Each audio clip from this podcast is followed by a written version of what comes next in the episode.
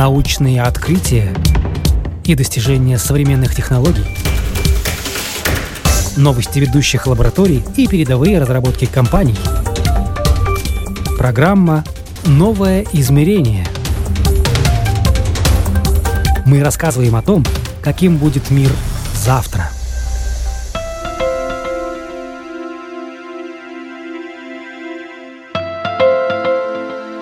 Когда говорят о сером кардинале, имеют в виду, что некто обладает огромной властью, влиянием и из тени дергает за ниточки. Так за ниточки издалека, из-под тяжка, но уверенно и планомерно дергают новые технологии и искусственный интеллект, а не наш серый кардинал сегодня. В результате традиционные сферы меняются, прогресс шагает семимильными шагами, а нам за всем этим как-то нужно поспевать. Это программа «Новое измерение». Меня зовут Яна Ермакова, и сегодня говорим о новых технологиях в обучении и образовании, как они внедряются и что нас ждет в будущем. Мой собеседник Андрей Кедров, коуч в прошлом и специалист в сфере IT в настоящем. Не так давно он побывал в США на выставке конференции в Массачусетском технологическом институте. Чем он оттуда вернулся, он прямо сейчас и расскажет. Эта выставка была посвященная, там есть такая технология, OpenEDX называется, LMS-система, Learning Management система, в мире довольно известна, она там в тройку, в пятерку э, лучших систем, ну, таки не то, что лучших, а она open source система, да, ты ее можешь открытого взять, доступа. открытого доступа, ты ее можешь взять, там самостоятельно на ней построить класс по обучению шитью и вязанию, например, в электронном виде, либо ты можешь на уровне там, государства развернуть во всех школах это сделать. Да? То есть вот она такая мощная платформа, и происходило это в в MIT, она каждый год происходит такая выставка, э, рассказывают, там собирается большой комьюнити как раз-то э, людей, компаний, которые внедряют это, вот по всему миру внедряют. Просто почему там выбрали поехать, э, поехать туда, потому что OpenEDX вообще-то был разработан студентами, выпускниками, э, они еще учились э, в MIT и в Гарварде.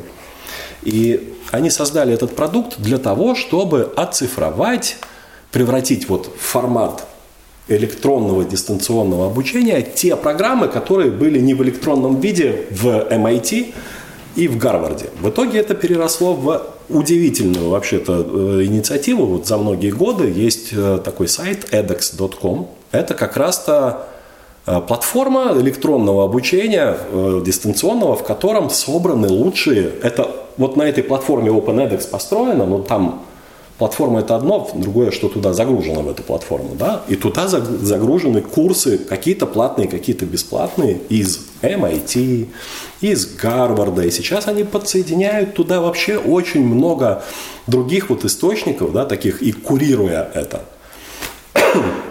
Там наша компания просто мы одно из направлений это как раз то развитие там, EdTech, Educational Technologies, э, знания там, платформу, то тот же самый комьюнити, понимать, куда эти технологии идут, да, отчасти как AI туда будет, искусственный интеллект туда встраиваться, потому что мы и сами разрабатываем э, такое программное обеспечение и ну и вообще хотим понимать, что, что и как происходит. Да, вот я был на три или четыре дня, там была как раз такая большая конференция, где рассказывали такие же компании, как там наша, про то, что как они внедряли каких успехов достигли, какие там неудачи на этом пути были, как их обходить, делились опытом. Вот это тоже создает. И вот в таком месте, где это было, понимаешь, где это было придумано. А вот. какие э, успехи на пути внедрения этих технологий? И, соответственно, на противоположной чаше весов какие препятствия? По-настоящему самым большим препятствием на пути внедрения любой технологии становятся люди которым потом надо пользоваться этой технологией, которые умеют, не умеют. Это не, не столько даже те, которые внедряют это, да, а те, которые будут пользоваться этим. Да. Но это же самые правдивые тестеры. Они тебе скажут, это удобно, конечно, это неудобно, конечно, это переделай. Конечно, да. Поэтому я и говорю, что они такие э, Человек всегда хочет больше. Вот он получает что-то, ему надо больше. А вот здесь вот было бы здорово, чтобы вот так. А можно вообще на кнопочки не нажимать, а чтобы оно само делало? Да, можно. Вот искусственный интеллект появился. Вопрос просто, ну, надо ли тебе это? Вот я так отчасти пошутил, но с другой стороны, то, что я увидел, по-настоящему мир технологий, мир э, даже вот этого железа, на котором технологии, да, вот крутится, он сейчас позволяет строить в хорошем смысле слова безумные решения. Прям классные, безумные все это. Там всегда потолок, знаешь, какой это, вот как говорят в IT, это мы можем сделать все, чего угодно. Там дайте просто бюджет и время, да. Всегда упирается в то, сколько это будет стоить. За это конкретно кто-то платит – и вот здесь, если системно на это посмотреть, то кто в итоге-то платит? Там, конечный пользователь, он, не знаю, он платит лицензии за какие-то, это компании, которая платит потом за внедрение технологии, да? То есть некоторые технологии очень дорогие, там, ресурсоемкие, тот же самый искусственный интеллект, вот, вот побочная вещь этого, да, он же гигантская по сравнению вот даже с тем, что там классическая какая-то система, там бизнес-система, там 2, 3, 4 года назад, да, он ну, скажу так, в десятки раз больше тратит вычислительных ресурсов. Ну, вычислительный ресурс – это время процессора, там диски, еще что-то. Да? То есть об этом тоже надо думать. То есть это железо должно быть, оно это, туда постоянно надо инвестировать, туда надо, чтобы... А чем больше у тебя ну, с искусственным интеллектом там запрос от пользователя растет, да, тем больше тебе железа надо, место для хранения – security, чтобы настроить так, чтобы там то, что нагенерило, условно, оно куда-то не утекло. Понимаете? А на фоне всего этого кто будет активизироваться? Ну, хакеры, которым будет интересно все это вот взять, знаешь, кто-то посчитал что-то. Я сейчас утрированно, да? То есть это такая вот вещь, что в какой-то момент ты понимаешь, я сейчас про, как раз про что ограничивает, да, что если бюджет бесконечный, ты можешь все что угодно построить. Но он чаще всего конечный. И упирается он все равно в человека, которому он, например, он платит 5 долларов, я сейчас условно, 5 долларов за то, что нажал здесь кнопочку, у него здесь что-то сделал, он туда вложил свое время и классно. А ты ему говоришь, что не надо будет кнопочку условно нажимать. Ты можешь наговорить, система все это сделать, только вместо 5 долларов тебе надо будет 25 платить.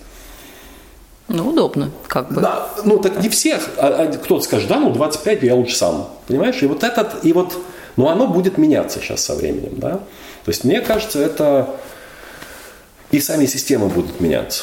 Сами системы, мне так, ну, мне так кажется, да, потому что уже хочется, знаешь, э, смотрела кино, э, э, в английском оно Her называется, где любовь пользователя с операционной системой. Да, Хакин, да, да. Мне показалось очень странный этот фильм, а вот сейчас, мне кажется, я так, бы тогда, по-другому да, посмотрела. штука. Так по-настоящему вот мы так хотим, да, чтобы у нас было. Ну, разговариваешь, тебе операционная система, искусственный интеллект дает все ответы, все это, да.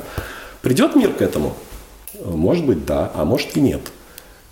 Ну, то есть, да, если это кому-то будет выгодно, чтобы так было. Если мы будем готовы за это там платить, еще что-то, да. А нет, если это не очень будет выгодно. А, там много вопросов по поводу персональных данных, все, да, вот э, моей там цифровой личности. Ну, я уверен, что там и Google, и Facebook про меня сейчас иногда даже лучше знают, чем я сам знаю. Что я хочу, что мне нравится, где я был и так далее. Да? Только есть... никому об этом не рассказывают, учитывая GDPR. Ну, этого мы не знаем.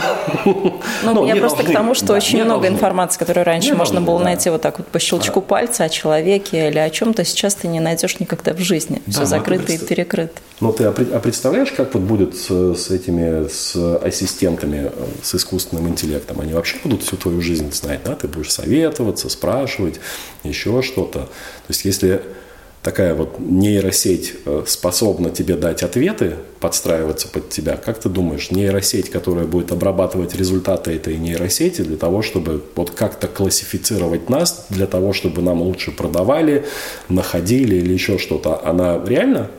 Да. Это очень сложный вопрос. То есть, что ограничивает развитие технологий, мне кажется, сейчас это здравый смысл и, как ни странно, выступление того же самого Илона Маска, который говорит, что это все вообще-то опасно. И он же это говорит не, не потому, что он просто так говорит. Хотя есть вероятность того, что он это просто так говорит, чтобы поднять э, акции какой-нибудь из своих компаний. Есть такая вероятность, мы не знаем этого. Но там все равно лежит какая-то ну, то есть какие-то опасения за этим, да. Ну хорошо, а хорошие кейсы, хорошие, успешные, вот такие уже реализованные проекты, какие примеры приводили? коллеги на конференции? Ну, смотри, то есть если мы там вернемся к э, вот этому OpenEDX и системе там э, learning management системам, внедрения их там для людей, да, то сейчас там гигантскими темпами, например, там развивается Латинская Америка, в которой на таких системах э, прям переводят много обучения там и в школах, и в университетах на, на такое. Да? То есть оно централизовано, э, внедряются системы. Там же, с одной стороны, надо грамотно, удобно это сделать, а с другой стороны, надо правильный контент, ну, правильный, да, нужный, полезный контент туда – как это выглядит на практике? То есть, условно, у нас есть такая виртуальная платформа, и мы в школу, ну, я имею в виду мы, дети, в школу ходят уже не в реальную школу, а вот куда-то на платформу, сидя из дома с компьютера. Да, это тоже реальность. Ну, то есть, это мы увидели в ковид, но сейчас это на а постоянной это основе. Это просто скатализировал. Да? Он по-настоящему даже не то, что скатализировал, он легализовал это. Он легализовал, что вообще-то так так можно. можно было. Так можно, так эффективнее, так вот э, здоровско. Я ну, просто знаю, что в какое-то время, даже уже после ковида, вот в школе, в которой у меня средний сын учится, у них учитель, я сейчас, по-моему, информатики, он сказал, ну, такая, как бы можно в школу ходить, но я буду преподавать э, удаленно. То есть дети приходят в класс, гибридная такая вещь, да, он вот он там в зуме, он показывает, рассказывает, он оттуда может управлять всем, он видит эти результаты э, и так далее. Да? По какой причине, не знаю, бои, там, может со здоровьем у человека, может это эксперимент он такой ставил, неважно. Но штука в том, что это полноценное какая-то, ну, полноценное обучение, то есть инструментарий для этого весь абсолютно уже существует.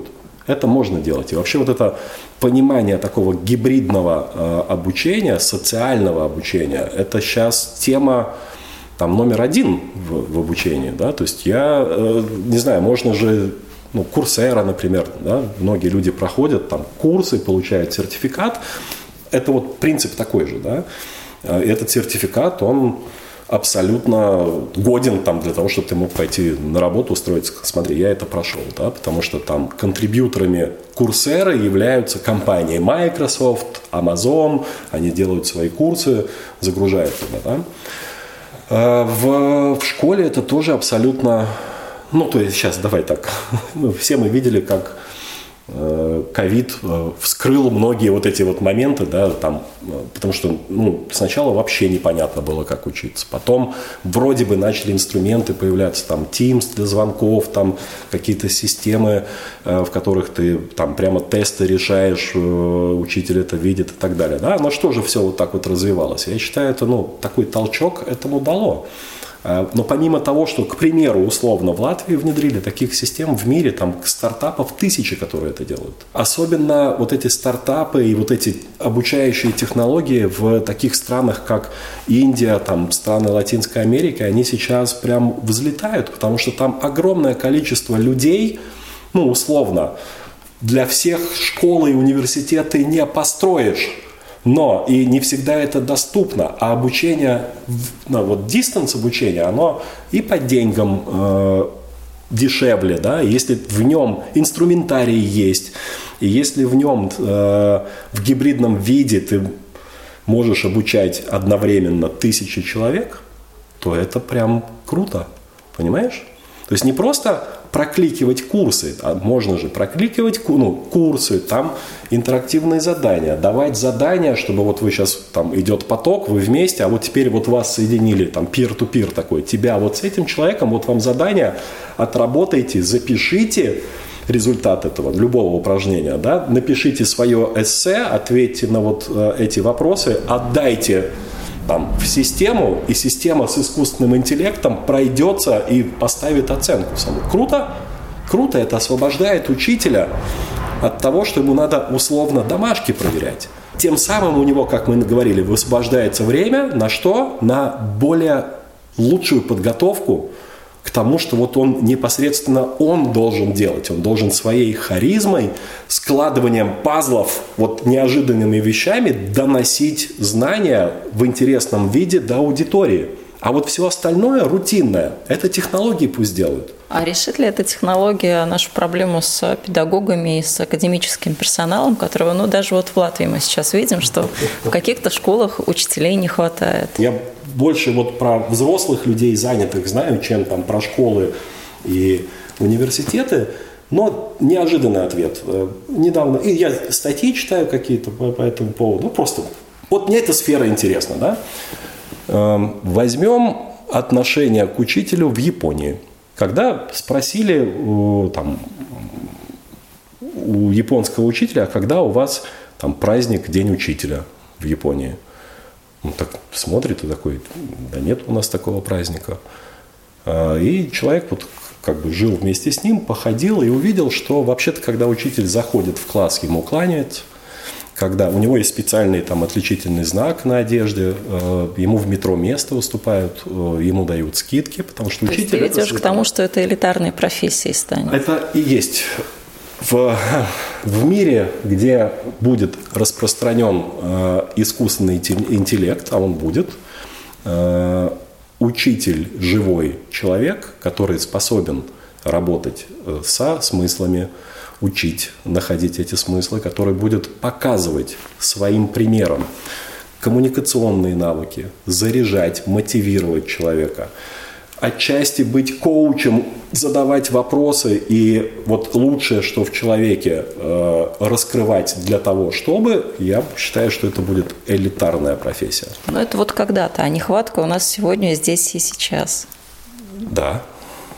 И? И решат ли технологии эту проблему? А ни одна технология не решает проблему, пока не появляется человек, который скажет, я знаю, что есть такая технология, и давайте сейчас внедрять ее для того, чтобы, и это внедрение любой технологии, обучающей технологии, не знаю, там бизнес-приложения, там CRM, ERP, вообще не важно. Успешно внедряется только тогда, когда во главе стоит человек, которого драйвит это, который хочет это, который видит в этом смысл и который смотрит не только в завтрашний день, но он и смотрит на 5 лет вперед, на 10 лет вперед и понимает, как этот странный мир, вука мир будет развиваться туда, хотя никто не знает как, но он хотя бы видит форсайты, да, вот такие, ну вот, наверное, это будет так. И будет э, своим желанием это внедрять, потому что люди, как я и говорил, они самые большие блокеры внедрения любой технологии, они будут постоянно сопротивляться. А нам это не надо, это дорого, а зачем? А тут у нас здесь человек работаешь, работает, а ты тут поставишь какую-то штуку и нам один, а куда мы 9 человек денем? Понимаешь? То есть там, как Эйнштейн говорил, любую задачу можно решить только на более высоком логическом уровне.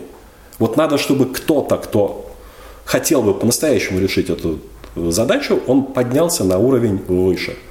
Такое вертолетное видение. А не всегда вертолетные, иногда, знаешь, надо на, хотя бы на 15 метров взлететь, да, такой э, взгляд со стороны птицы летящей, да, вертолет это уже, это такой э, следующий этап, да, классический путь, давай, в университет, в институт, там сколько, 3-4 года, это классический путь. Да? Ну, Но он сейчас проигрывает, он, он кажется более скучным, более неинтересным. Конкретно проигрывает, потому что это инвестиция вот этого времени. И это вот здесь сейчас, а сейчас, электронное да, обучение открывает перед вот тебя двери сейчас, любого университета сел, мира. Прямо сейчас сел и этот, знаешь, есть такая э, концепция, по-моему, School 21, школа 21 или 24 называется, она во Франции была, да, когда обучают э, айтишников, ну прям вот с нуля.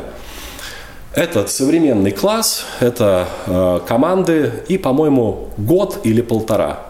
И оттуда, но это каждодневные, куча домашних заданий, это куча челленджей, куча, э, прям там методика очень жесткая, прям очень, да, там все вот в, в таком вот в темпе проходится, и на выходе через полтора года получается человек, который может включиться в любую команду, потому что он все знает, он все это, да.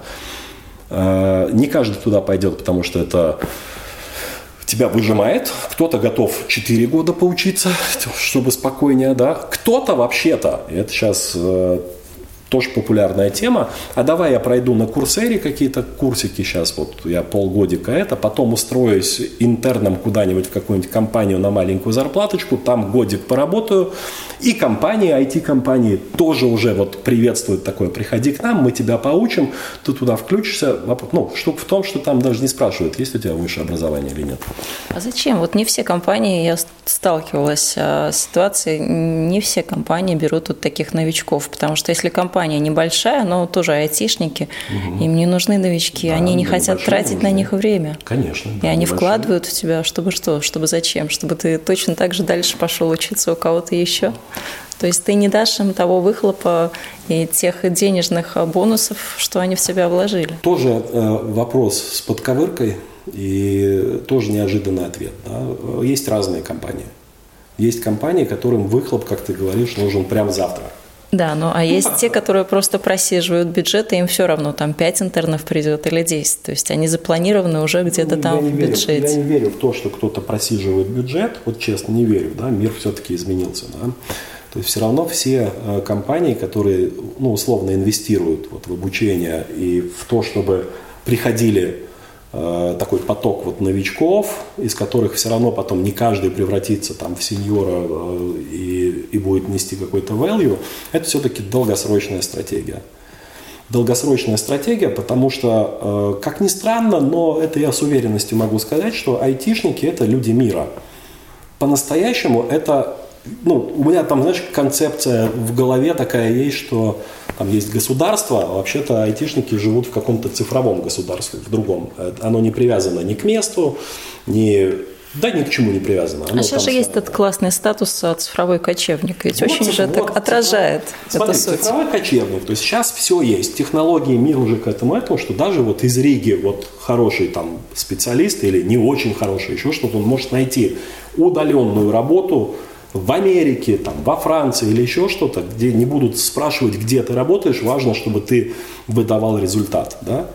И ты спокойно, получая там неплохие деньги, можешь себе позволить там месяц здесь жить, месяц тут жить, э, еще где-то и так далее. То есть, а теперь смотри, вот в связи с этим это, это реально происходит, это, это правда.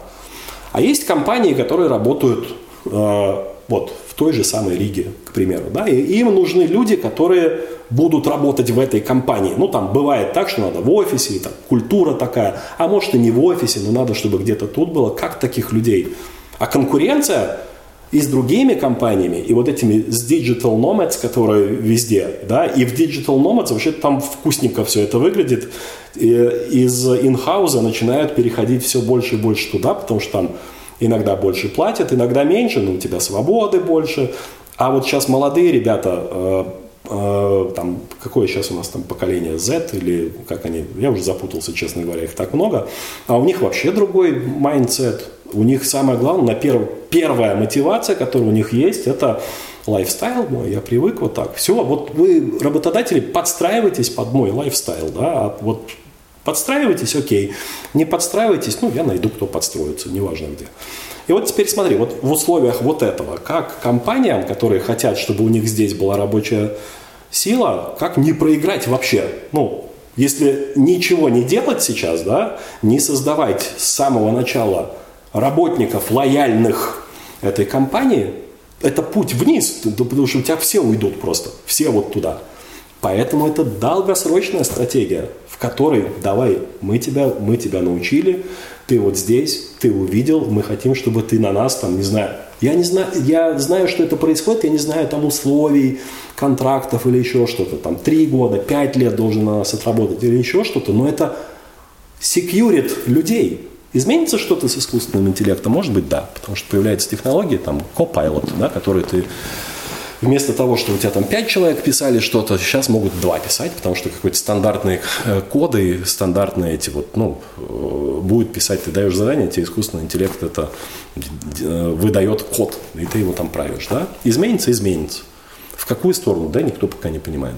Ну, это мы про молодежь поговорили. А ведь есть еще тоже такой незадействованный, но очень хороший ресурс, люди постарше, уже ближе к пенсионному возрасту. Ведь тоже можно как-то задействовать их а, с учетом развития вот этих новых технологий, обучения в интернете, в онлайне.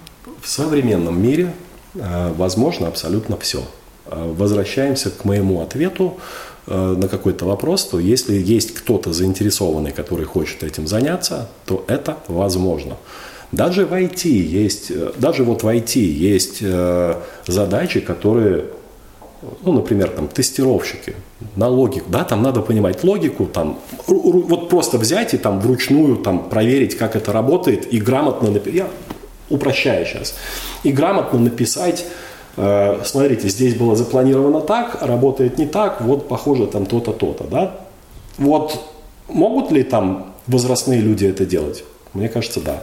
Ну, они усидчивые, это, наверное, их тоже да, большой плюс. Да, могут ли они это делать? Могут. Можно их обучить этому? Да. Кто-нибудь это делает? Не знаю. Ну, так, чтобы вот на слуху, нет. А, всегда вопрос, а почему это не делают, да? А может быть, потому что сейчас вот на там тестировщик это такая, ну, условно, там первая ступень а, молодых ребят – 17, 18, 19 лет, которые ну, Молодые не приживаются, скажу я тебе, по собственному опыту, потому что я человек живенький, мне надо, чтобы что-то происходило. И когда mm-hmm. ты с утра до вечера сидишь и что-то там проверяешь, щелкаешь и пишешь, то есть тут тоже еще и мало того, что возраст, но темперамент, а, твоя личная мотивация, вот этот баланс свободы и занятого времени – Нюансов много. Да, хорошо, ты, ты права.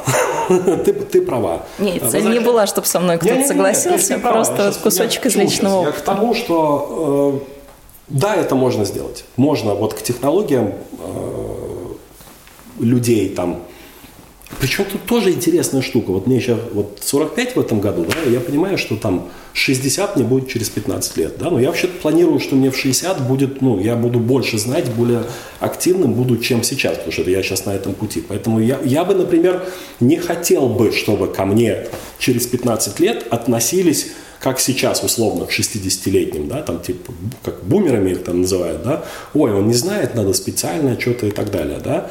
То есть я бы не списывал вообще этих людей, потому что очень, и сейчас уже даже, ну вот, да, э, они очень много могут что делать, просто, ну, надо научить. Другой вопрос, ну, они не начали учиться 10 лет назад, но мы не знали, к чему все это придет, реально. Ну, были предпосылки, да, но вот просто там события последних там трех-пяти лет, они просто очень быстро начали все вот это разворачивать, технологии и так далее, да. Ну, ты рассказал, как ты себя видишь в 60, это вот, ну, практически 15 лет, и мы еще раз встретимся и поговорим, как же все сложилось, да, всего-то каких-то 15 лет. Изначально ты для себя выбрал сферу IT как, ну, такую вот э, дорожку, ну, практически на всю жизнь. Понятно, что есть какие-то ответвления, и ты ходишь вокруг да около, и разное туда наслаиваешь какие-то возможности, которые по пути попадаются. Это классно, здорово. И понятно, что эта профессия будет, ну, вот до твоих 60 и дальше. Просто немножко она будет видоизменяться. Сейчас, мне кажется, жизнь многих э, делится на а, профессию первой половины жизни, потом второй половины жизни. Ну, то есть их несколько уже за одну жизнь происходит. И вот эта вот профессия следующая, она должна быть связана с IT, с цифровыми какими-то вещами, потому что без них никуда, и все мы вот видим, что упирается в технологии ну, или нет. Искренне считаю, что, ну, есть такое, это все есть часть всего. Э, несмотря на то, что профессии разные, многогранные и так далее, все равно, я, я сейчас про себя, но я проверял тоже вот с другими людьми, мы ну, много общались, и когда у меня там тренером, коучем тоже работал, чаще всего человек ну, вот в зрелом возрасте, все равно же он себе ответил на вопрос, э, что я делаю лучше всего. Хотелось бы, чтобы так было, да, где, вот, где мои сильные стороны, а где мои слабые стороны. У нас у каждого есть сильные и балансирующие их слабые стороны. Да? Мне кажется, вот это работа, которую важно проводить постоянно, потому что именно в ответе на этот вопрос скрывается, какая моя будет следующая профессия. Потому что то, что я делаю хорошо, это значит, что я буду это делать с удовольствием, ну, не насиловать себя. Если мне надо будет делать то, что лежит условно в, в плоскости того, что там я делаю плохо, ну это что, это каждое утро просыпаешься, насилуешь себя, что давай я сейчас буду делать вот это, потому что мне там деньги нужны или еще что ну условно, да? Опять же, я там в долгосрочной перспективе это рассматриваю. Но если ты ответил, что я там хорошо умею вот это, хорошо вот это, хорошо вот это, такой разложил на конкретные какие-то умения свои, да, то Вот с одной стороны. А с другой стороны, есть профессия, в которой тоже просят какие-то умения. А есть еще одна, один такой вектор, это такой твой жизненный интерес. Вот то, что тебе, ну, иногда из хобби, тем, чем ты давно занимаешься, просто тебе это интересно. И представляешь, когда ты начинаешь вот видеть такой вот вектор, и на него с разных сторон свои умения прикладываешь, и умеешь видеть, разложив любую профессию вот на эти скилл-сеты, которые там есть, и посмотреть, туда вот вектор моего интереса заходит или нет – Неважно, эта профессия как бы из другой сферы, но она тебя связывает с твоими внутренними какими-то вещами. Тогда это легче. Тогда у тебя ты готов, потому что это вот ты раскрываешься, там делаешь, тебе кайфно, получаешь еще за это деньги, вообще прямо здорово, да? Начали с образования и искусственного интеллекта, а закончили выбором профессии, но все это на самом деле вещи связанные.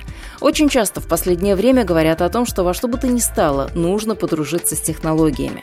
Тогда можно будет работать эффективнее, на рутинных операциях экономить драгоценные часы и минуты, зарабатывать больше и гораздо увереннее лавировать между смежными специальностями.